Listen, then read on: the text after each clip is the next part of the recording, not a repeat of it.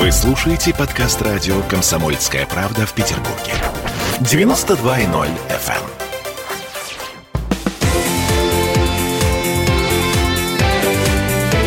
Картина недели. А это мы вернулись в петербургскую студию радио «Комсомольская правда». Я Дмитрий Делинский. Я Ольга Маркина. Ректор гуманитарного университета профсоюзов Александр Записовский. Вместе с нами заканчиваем подводить информационные итоги уходящей недели. Но в этой четверти часа мы смотрим э, не только назад, да, э, но еще немножко вперед. 12 апреля, День космонавтики, 60 лет тому назад э, Гагарин сказал «поехали», и все завертелось. Да, совершенно верно. А рост у Гагарина был 157 сантиметров. Да, а таких других не берут в космонавты, понимаешь? И, и в самолеты военной авиации тоже, кстати. На самом деле Гагарин мой герой. А ваш герой, Александр Сергеевич? Конечно, Гагарин также мой герой. Это был потрясающий прорыв. Мне было 6 лет, когда он полетел, и э, я сидел на учебе в первом классе, и урок у нас прервали, и стали об этом говорить. И, вы знаете, я не понимал, что такое космос в 6 лет. Кто ж Вот. понимает сейчас-то даже. Погодите. Когда мне папа сказал, что космос бесконечен, у меня просто все внутри скрутилось, и я долго добивалась его конкретно. Тогда он мне нарисовал ленту Мебиуса, ну, чтобы я чуть-чуть успокоилась. Вот, Слушайте, всё. у вас такая интеллектуальная семья, папа с вами обходится с такими шикарными Мне было как раз примерами, 6 лет. Моя дочка в 5 лет, вот сейчас, да, а, спрашивает меня, слушайте, а седьмая и восьмая планета Солнечной системы, а, они, э, это Уран и Нептун или Нептун и Уран? Так, понятно. А, мы сейчас, э, как это сказать, перейдем на... Дети – двигатель прогресса. Если можно, я, все-таки до, доскажу. Но я сидел в своем первом классе, и вдруг в школе образовалась атмосфера праздника. Вот. Мы не знали, что такое космос. Но все вдруг ощутили, я не понимаю, как это могло с малышами произойти, что произошло что-то совершенно необычное. Вот в жизни нашей страны свершилось какое-то чудо. Ну, мы, конечно, были нере- нерелигиозные дети, и правда, нас еще не приняли в октября-то, но атеистическое воспитание и так далее. Но я думаю, что религиозные люди испытали бы что-то подобное, если бы им сказали, что Христос действительно воскрес. Вот это было такое коллективное просветление. Хотя вроде бы простые вещи происходили. Шел урок, зашла какая-то женщина к учительнице нашей, которая вела урок, сказала ей несколько слов, потом учительница сказала несколько слов нам всем. И мы вдруг поняли, что это вот необычайное событие. И я вам скажу, что сейчас я знаю, что такое космос, и я знаю, что нас с ним связывает. Это часть нашей биографии, как ни крути.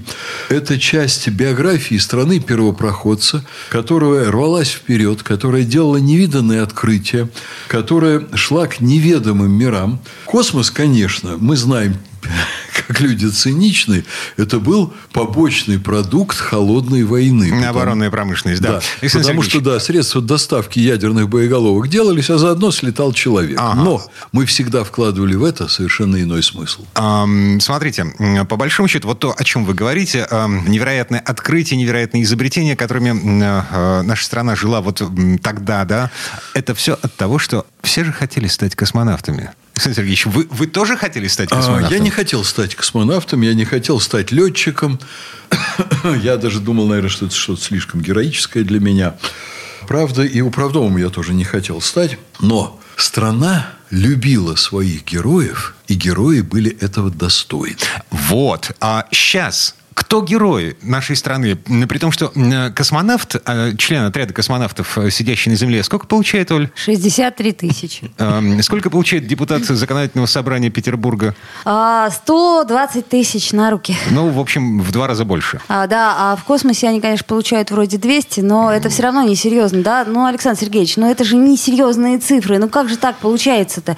огромная беда нашей страны сегодня отсутствие внимания руководства к настоящей культурной жизни. Культуру у нас поддерживают, конечно. Вот посмотреть, сколько Владимир Путин делает для культуры, образования, невероятно много. Но делается Но это, мало. это все как бы по велению долга, а рядом с настоящей культурой существует черт знает что. Страна обязана выдвигать ориентиры, понимаете, большие, чем нажраться, накупить хорошие машины и взять в ипотеку квартиры. Это все очень хорошо. Покушать, рестораны, квартиры, машины. Но должны быть ориентиры совсем другого типа. То есть вопрос пропаганды. Мы, Нет, это вопрос того, к чему устремлена нация.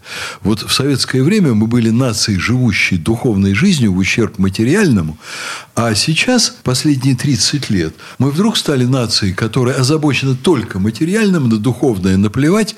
И наплевательское отношение к духовной жизни – это и считается свободой. В обществе сформированы совершенно нездоровые ценности, совершенно недостойные 21 века. Я бы сказал бы, убогие, унижающие человека, унижающие личность. За что я благодарен советскому времени? За то, что вот тогда государство и общество необычайно много давали для души человека, и это была суть государственной политики. А вы в курсе того, что Илон Маск сам учился, до сих пор учится, и своим коллегам, своим подчиненным рекомендует учиться по советским учебникам физики? Да вы знаете, что а шахматисты учатся по советским учебникам шахмат. А актеры голливудские работают по, по системе Станиславскому, Станиславского. да. И так далее, и так далее. Да. Э, Советский Союз – необычайный взгляд духовной жизни. Беда в том, что мы при переходе к новой формации не сумели сохранить лучшее и э, ударились ну, в другую однобокость, скажем, чего не надо было делать. А можно, можно я историю расскажу из как раз того времени, а, вот байка, которая была а, тогда, а, 60 лет назад. А, Значит, тогда же тоже были священники и служили службы. Служили. И вот а, позвали священника, говорят, «Ну, ты сегодня проповедь будешь читать, но скажи, что э, Юрий Алексеевич Гагарин летал в космос, и Бога там не видел. Он сказал, ну хорошо, выходит к прихожанам и говорит, значит, вот у нас э, величайшее событие. Юрий Алексеевич Гагарин полетел в космос, и Бога там не увидел. Но Бог видел Юрия Алексеевича Гагарина. Так, Хорошо. вот на этом я предлагаю поставить многоточие. Всем хороших выходных. Александр Записовский, ректор Гуманитарного университета профсоюзов. Ольга Маркина, Я Дмитрий Делинский. Э, Берегите себя. Всего доброго. с праздником! Земля в иллюминаторе, земля в иллюминаторе, земля в иллюминаторе видна. Как сын грустит о матери, как сын грустит о матери, грустим мы о земле, она одна. А звезды тем не менее, а звезды тем не менее, чуть ближе, но все так же холодны. И как часы затмения, и как часы затмения, ждем света и земные видим сны.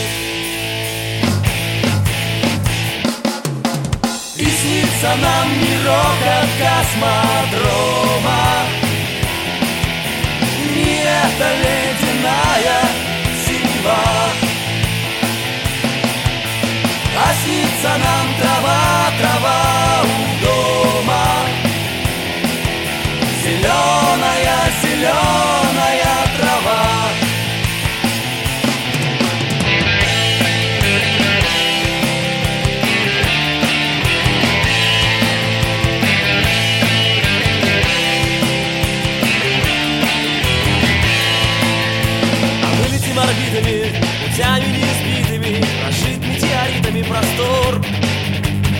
Оправдан риск и мужество, космическая музыка Вплывает в деловой наш разговор. В какой-то дымке матовой земля в иллюминаторе Вечерняя ранняя заря А сын грустит о матери, а сын грустит о матери Ждет сына мать, а сыновей земля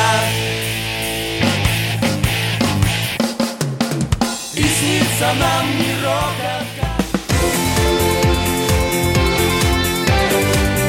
Картина недели.